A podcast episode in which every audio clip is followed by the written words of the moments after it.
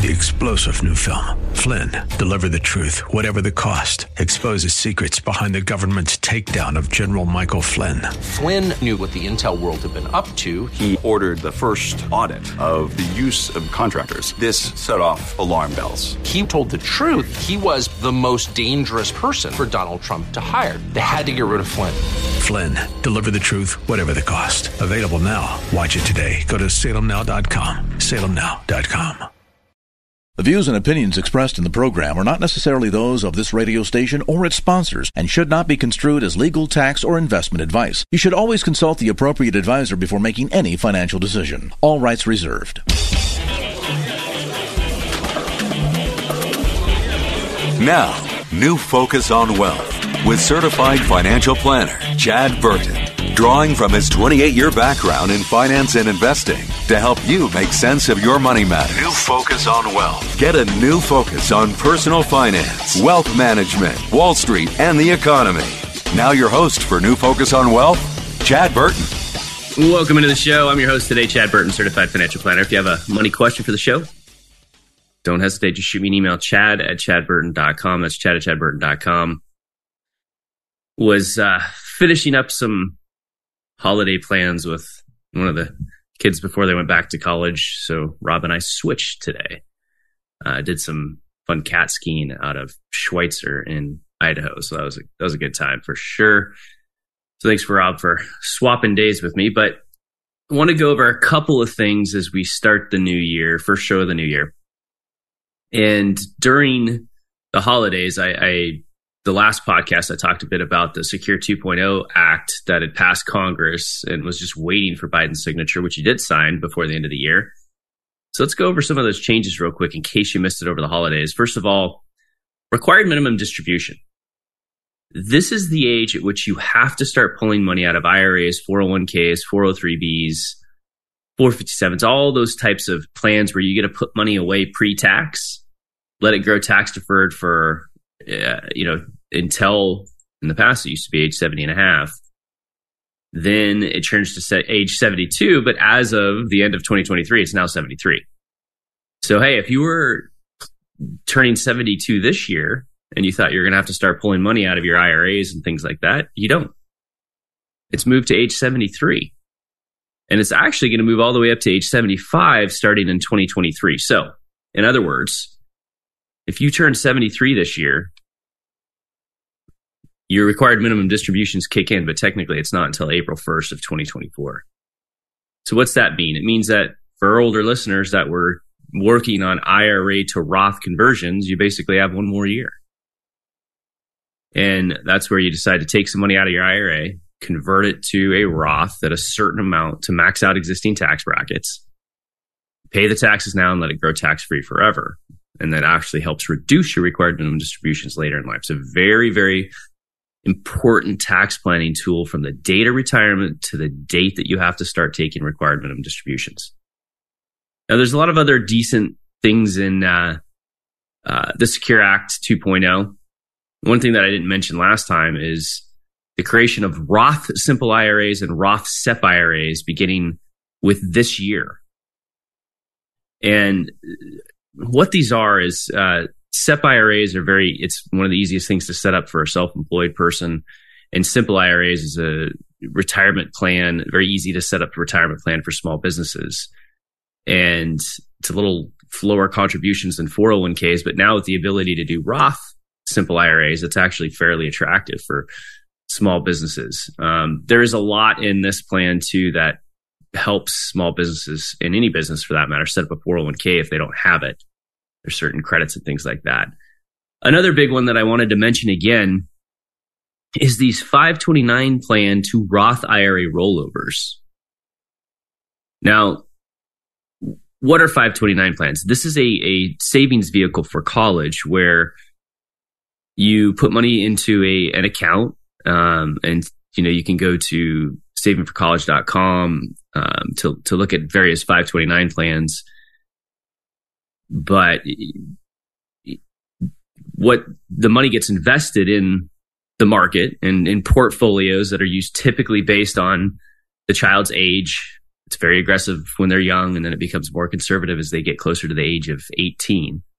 It grows tax deferred, and as long as the money's pulled out for educational costs, the earnings are all tax free. And as planners, we're typically looking to fund the cost of college with those things no more than around 80%, because a lot of times you plan for a kid to go to college and they'll get some scholarships, some assistance. I've told a story about my oldest going to Texas Tech and got a small scholarship, which got him in state tuition day one. Um, I've got, gosh, my third ch- child going to college next year and is always already getting scholarships to help offset, you know, out of state tuition and things like that because of good GPA, thank God. But you, you, there's always some assistance, some help, some grants, especially if the child has good grades. So you don't want to end up with too much money in these things. Well, now that's not as much of an issue because you can now roll the excess. You could always roll it to a different person in the family. In other words, change the beneficiary from one kid to another or even your spouse if they want to go back to college or wait and change it to a grandkid once you have grandkids. But now you can actually, if you meet criteria, roll the excess money from a 529 plan into a Roth IRA for that kid. The 529 plan must have been held for the beneficiary for at least 15 years. Contributions and related earnings in the last five years are not eligible. It's got to be a trustee to trustee transfer. And the annual rollover limit is the amount eligible to be contributed to a Roth IRA reduced by any contributions made that year. So the total rollovers may not exceed 35,000. So it's not a 35,000 immediate rollover. It's kind of over time. So th- that's interesting. That's a, a, good problem to have, right? Oh my gosh, I ended up with too much money in my kid's savings account for college. Good problem to have and a very uncommon problem, oddly enough but at least now you can turn it into a retirement vehicle for that child if you meet that criteria. Speaking of retirement, a lot of the other changes don't start kicking in until next year and the year after. For example, beginning in 2025, workers from the age of 60 to 63 will be allowed to make catch up contributions of $10,000. Now, that's a 50% hike over the current catch up of $6,500 for 401k plans. So, and, and I'm going to go over some of the other 401k changes here a little bit later in the show. But one of the things that's great, I really like this, is qualified charitable distributions. This is one of the best things that happened to charities, in my opinion, in recent tax history. And in this situation, you're allowed to, once you turn 70 and a half, you are allowed to give to your favorite nonprofits, your 503c, nonprofits up to a hundred grand a year out of your IRA without paying taxes on it. So if you have money sitting in a in an IRA, that's typically money that you that you put in, you got a tax deduction and it's all grown tax deferred. But if you take the money out, you're going to pay taxes on it. So instead of paying taxes on it, you can instead send that money directly to your charity up to 100 grand a year. And um, that is now it's not only permanent but it is also going to start being indexed to inflation. And so that's really really good because a lot of the changes made in 2017 made it so that most retirees are not itemizing their deductions and all of a sudden they weren't getting a tax savings out of giving to charity. So once you turn 70 and a half for most the number one best way to give to charity is these qualified charitable distributions. Second giving highly appreciated stock and rarely is it just giving cash. So keep that in mind. It might change the way that you do your charitable gifting.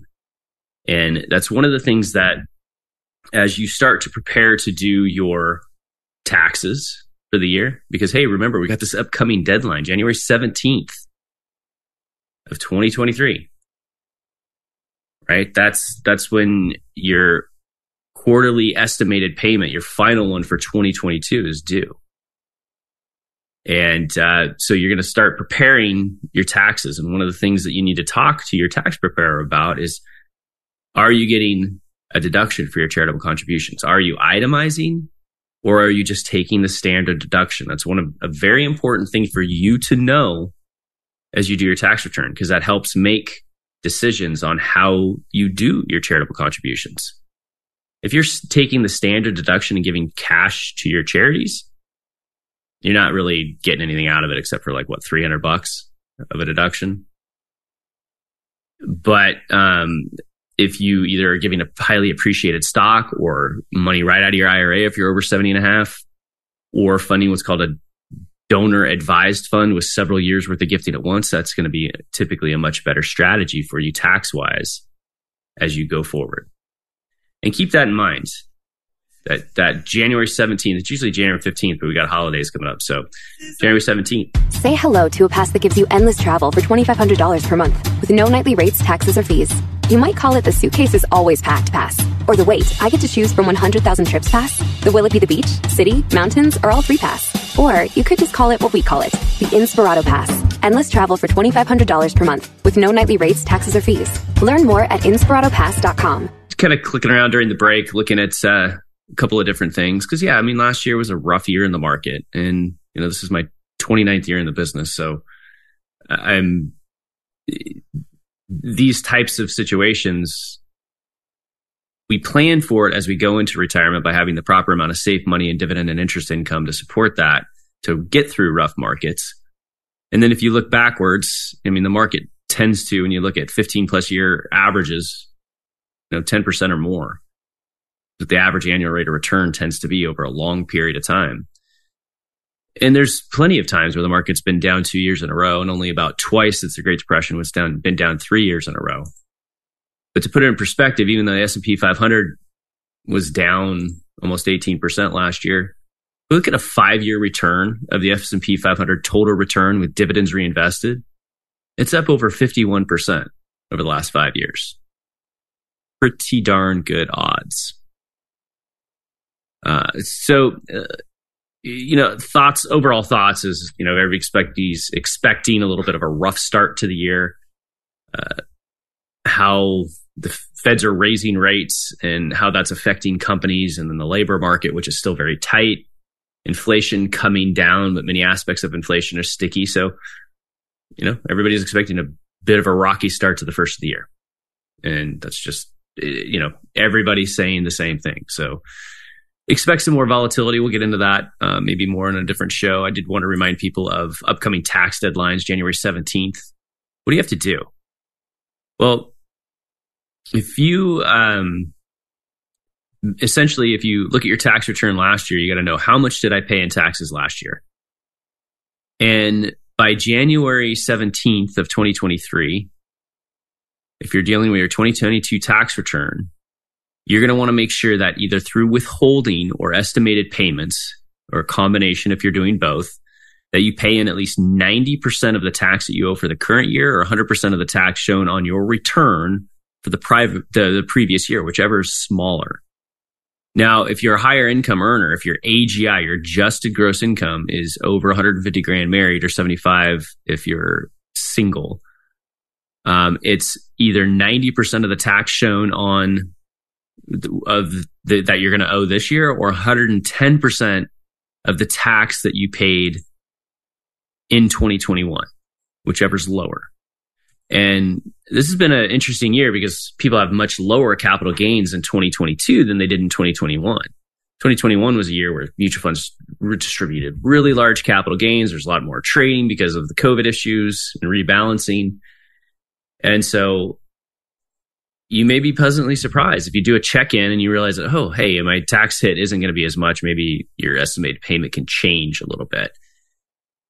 For retired people that start taking their, uh, you know, distributions out of their IRAs and living off of it, I like to make sure that the withholding essentially sets them up so they don't have to pay the estimated taxes. It makes it nice because if you're retired, you're traveling a lot, you're busy, those quarterly payments can be a pain. But that deadline's coming up, so so make sure you check that out to avoid penalties and interest when you can. All right, now I wanted to get into a couple things which helps us talk about some of the changes in deferral limits for 401ks. It's such a change. When I think back of when I used to, when I got into the business uh, a little over 28 years ago, the most you could put into an IRA was $2,000 and then 401ks were limited to a maximum of 10% or 10 grand a year. And it's much, much higher than that now. Most Americans cannot afford to even max out their 401k. So they're trying to get that tool all taken care of before they even go into other savings vehicles. And let me start out with an email from Ben. Ben says, I'll be turning 50 in 2023 and plan to max out my 401k at 43,500, which is for the employer. And essentially he's going to do the $22,500 employee deferral and $7,500 catch up amount. He says the employer contribution is pre tax, but the employee contribution and catch up can be either pre tax or Roth. Currently, my 401k has 7.5% in Roth money and the rest is pre tax money. I plan to work for another 15 years. I'm in a high tax bracket. Would you recommend that I contribute my employee and catch up as pre tax or Roth or a mix? Well, Ben, that's a good question. And so let me get into that because the, that's a tough one. First of all, if we if we talk about should you be putting your deferral, and this is a big change, the amount that you can put into a 401k deferral for 2023 is now 22,500. And the catch up contribution, if you're going to be 50 or older by the end of 2023, is 7,500. That's 30 grand that you can put into a 401k now if you're over 50. And so the question is, is that, okay, Ben's got some money into the 401k. He's, he's been saving, but I don't know his situation. Is he ahead of the game on his financial plan or is he behind the game? If I ran a financial plan for him, a very you know, detailed cash flow analysis where I could say, okay, this is how much you're going to have at retirement, and then clearly see are you going to be at a higher or lower tax bracket throughout retirement? That what is what determines on how much I recommend going in pre-tax versus Roth.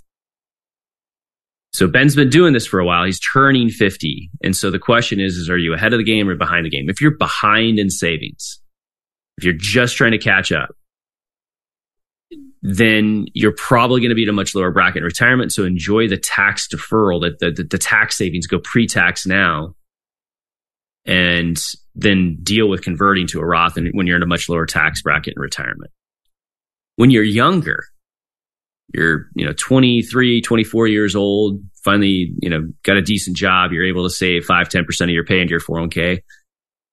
You're at the lowest bracket you're probably ever going to be at. So going Roth is makes 100% sense because younger people, you're going to be facing way higher taxes in the future because it's the lowest tax bracket I've seen in 28 years, yet our budget deficits continue to increase. So taxes are going to go up in the future. So enjoy that Roth. I hope that makes sense. But part of it is, is I'll, I'll talk about looking at your tax bracket in the future. So when you look at these 401k plans, I want to make sure that you're understanding what your options are because so many companies are now uh, offering this mega 401k Roth in their plans if you look at Microsoft, Cisco, Apple, all these companies, uh, Salesforce, um, they're allowing people to put in their deferral amount, which is twenty two thousand five hundred if you're under fifty, or thirty thousand if you're over fifty with that seventy five hundred dollar catch up. But then on top of that, you can add after tax contributions that immediately that you can have converted to the Roth bucket inside your 401k. So that means most Americans can use their 401k as their primary and in some cases only savings vehicle because they can't afford to max anything else out after that. And I'm going to use an example here in a moment after the break on, I could probably get into it now, but on, on a higher level of comp, because this is typically people that they're hit their, their stride in their income. Maybe kids are out of college. They can finally afford to start saving and catching up for retirement. And the first one I'm going to give is is going to be an example of somebody that's 50 or or that's under the age of 50 and then somebody that's over the age of 50 how much you can get away on the deferral plus the after tax to Roth where we have examples here people getting an extra 30 grand a year into a Roth 401k bucket that's going to grow tax free for the rest of their lives. Hi, this is Chad Burton.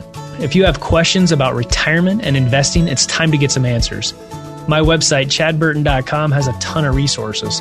There are downloads to help you determine how long your money will last in retirement, links to our webinars, and several videos discussing everything from retirement planning to tax efficient investing, estate planning, insurance, and even saving for your kids' college.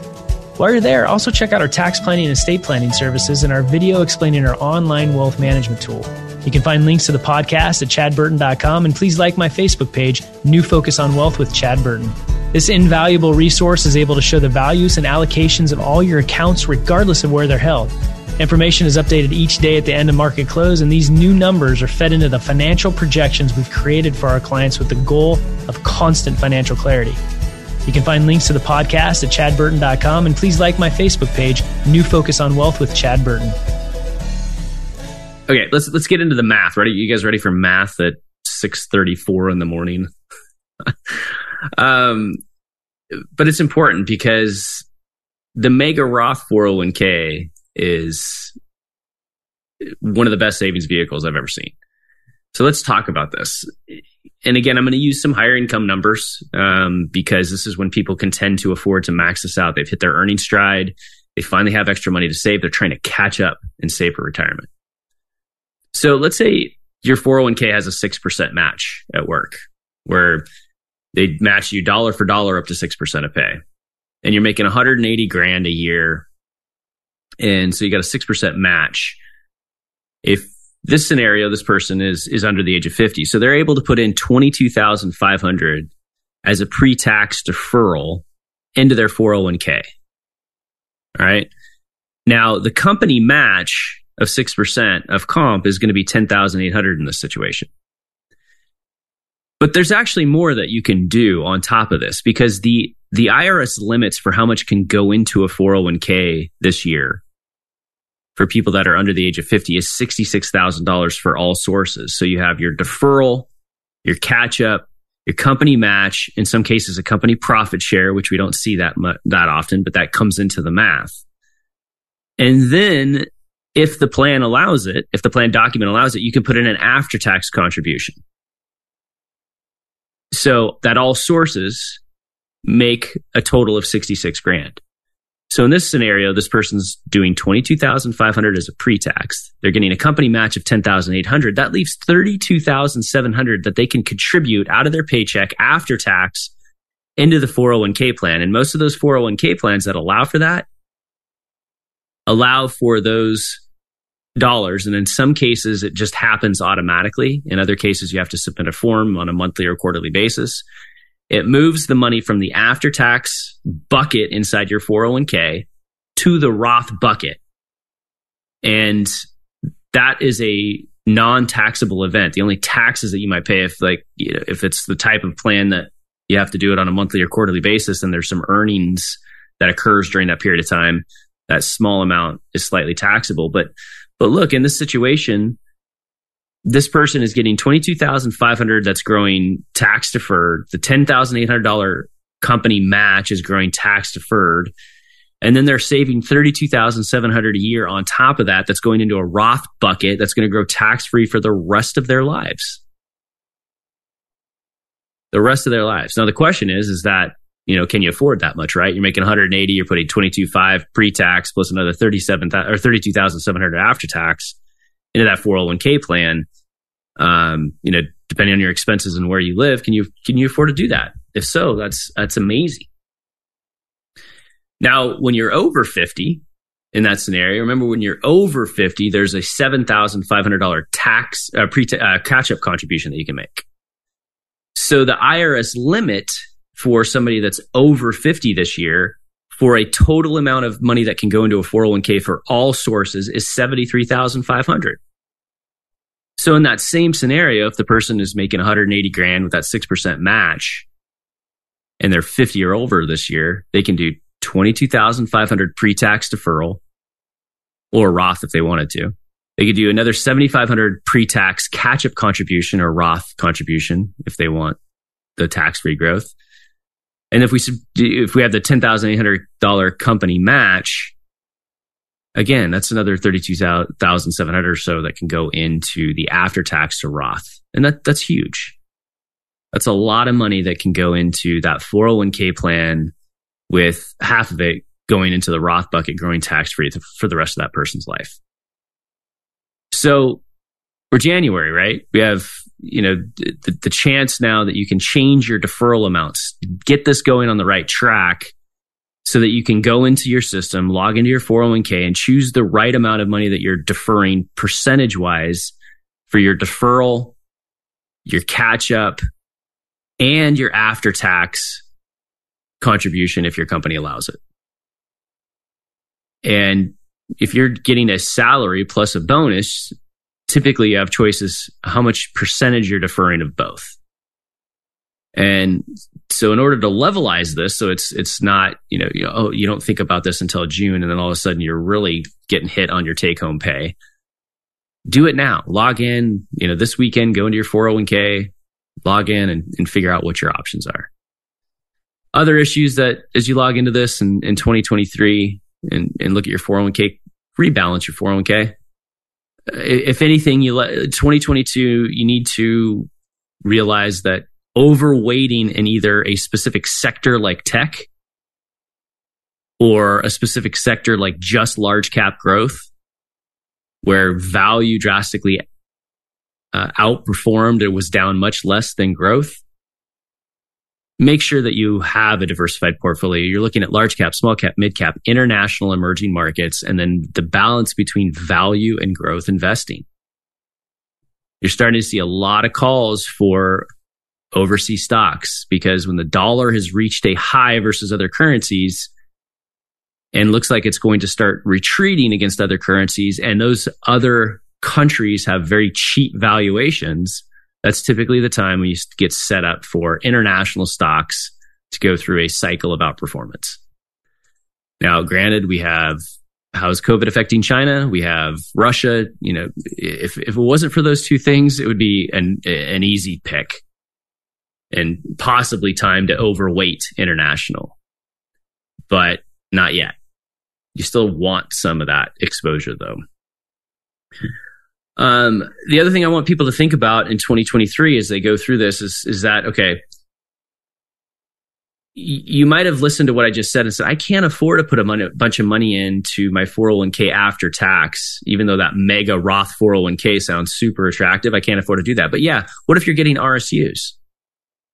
If the company that you work for is giving you RSUs, as those vest, they typically, you know, sell some shares to do some withholding there is no tax purpose for continuing to hold those after they vest.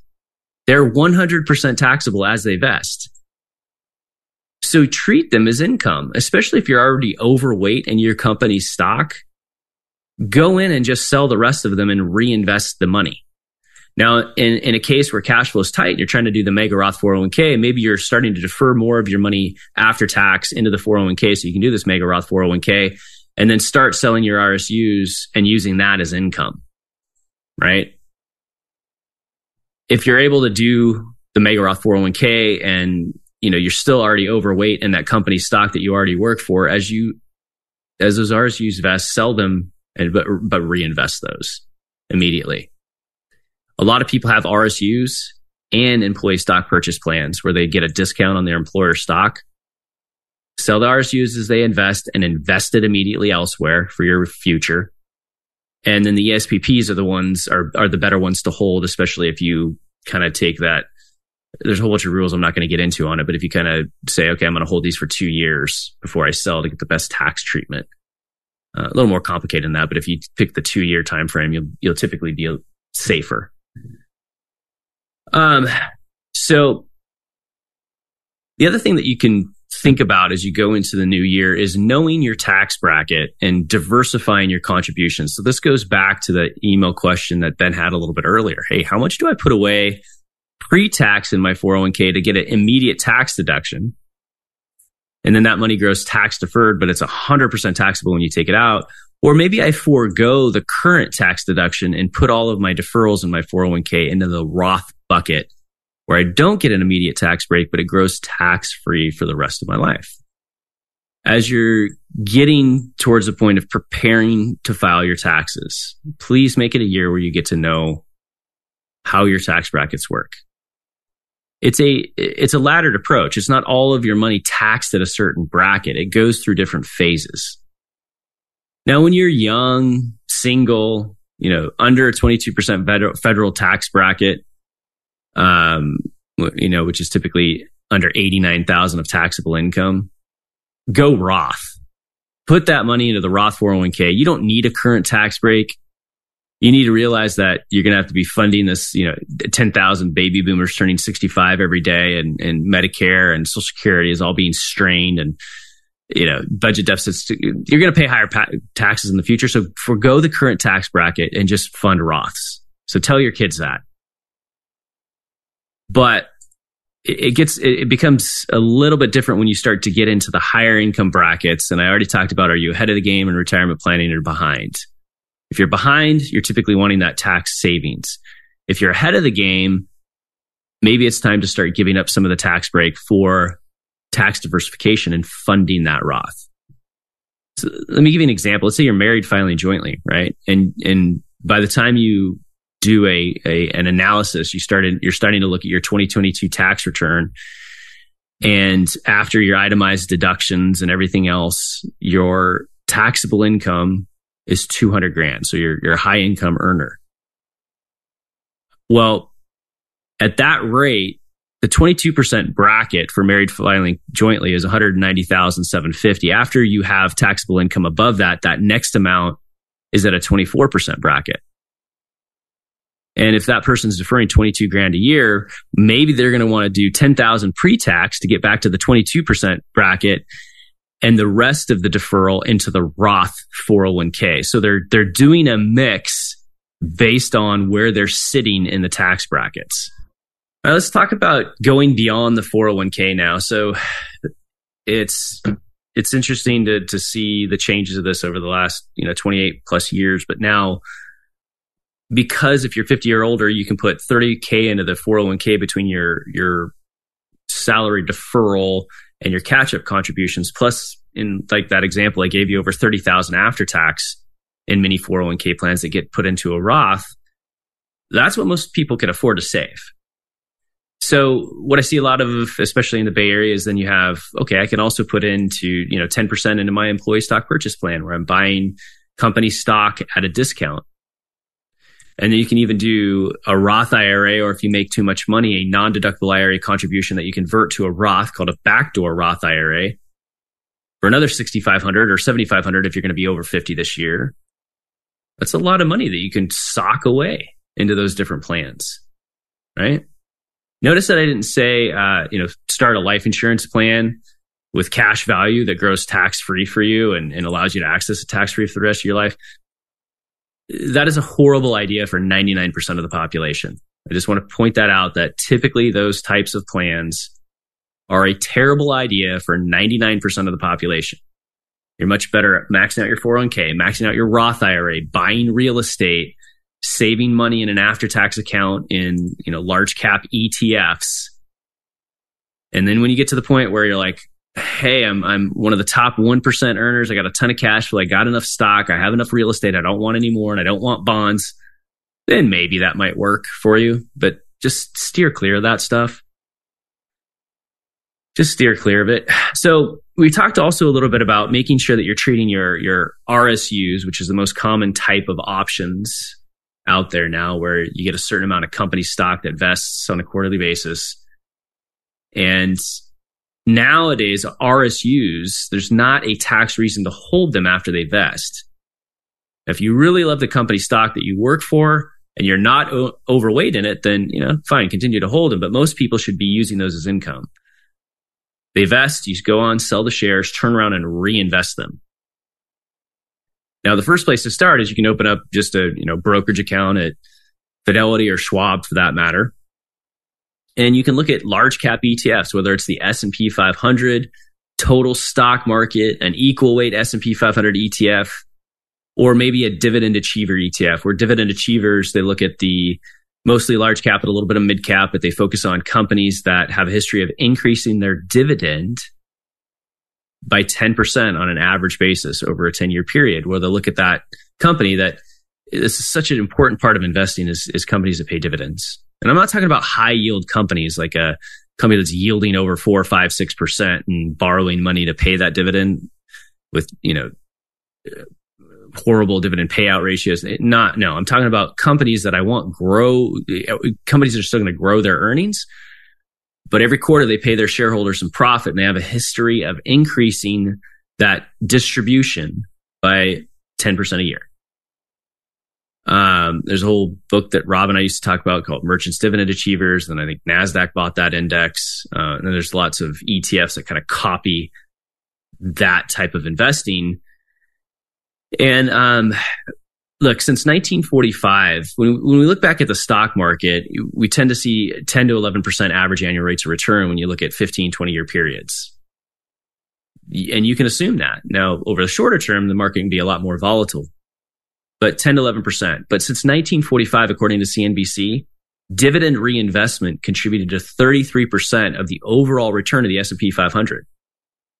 So people will go onto their brokerage accounts now and they'll buy an ETF, but they aren't reinvesting their dividends. Oftentimes you have to go back in once you purchase that ETF to make sure that dividends are being reinvested. So a little tip for you there. Make sure those dividends are reinvested if you're in the wealth accumulation phase. As you, the, the best types of assets to own in your taxable accounts are typically large cap ETFs, mid cap ETFs, you know, US based and then if you need bonds, obviously tax free bonds, like California tax free if you're in California or Oregon if you're Oregon, or you're in a state like, you know, Nevada, then it's muni- national municipal bonds, tax free bonds. So as you start to do things like, okay, I'm selling my RSUs, I'm investing them in a tax efficient portfolio, which is mostly large cap US stocks. You might need to go into your 401k and change where your contributions are going so you don't get too overweight in large cap.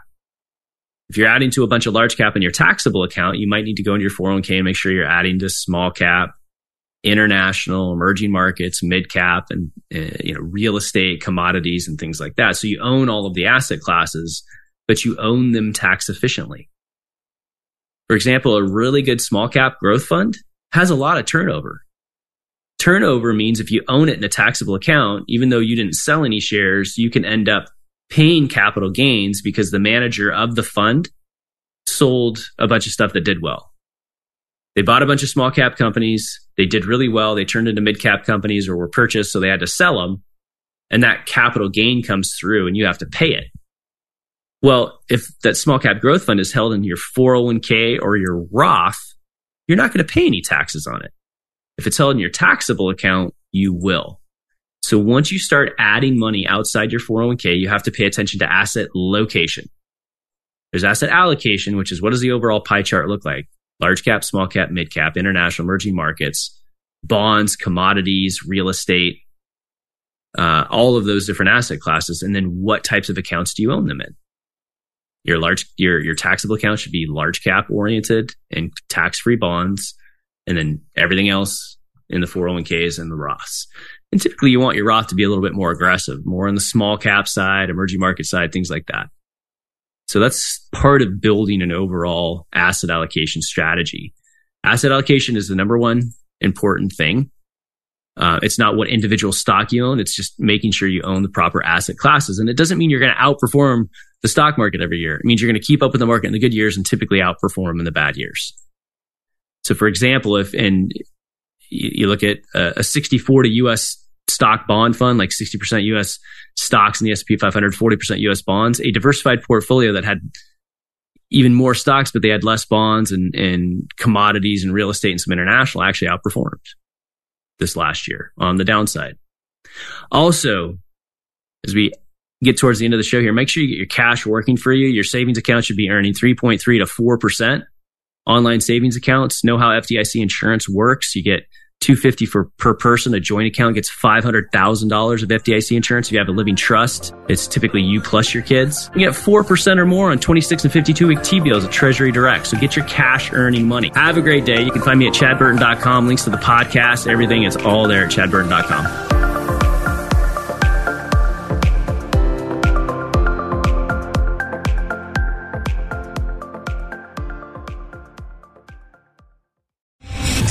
three star general Michael J. Flynn, head of the Pentagon Intelligence Agency, knew all the government's dirty secrets. He was one of the most respected generals in the military. Flynn knew what the intel world had been up to, he understood its funding. He ordered the first audit of the use of contractors. This set off alarm bells.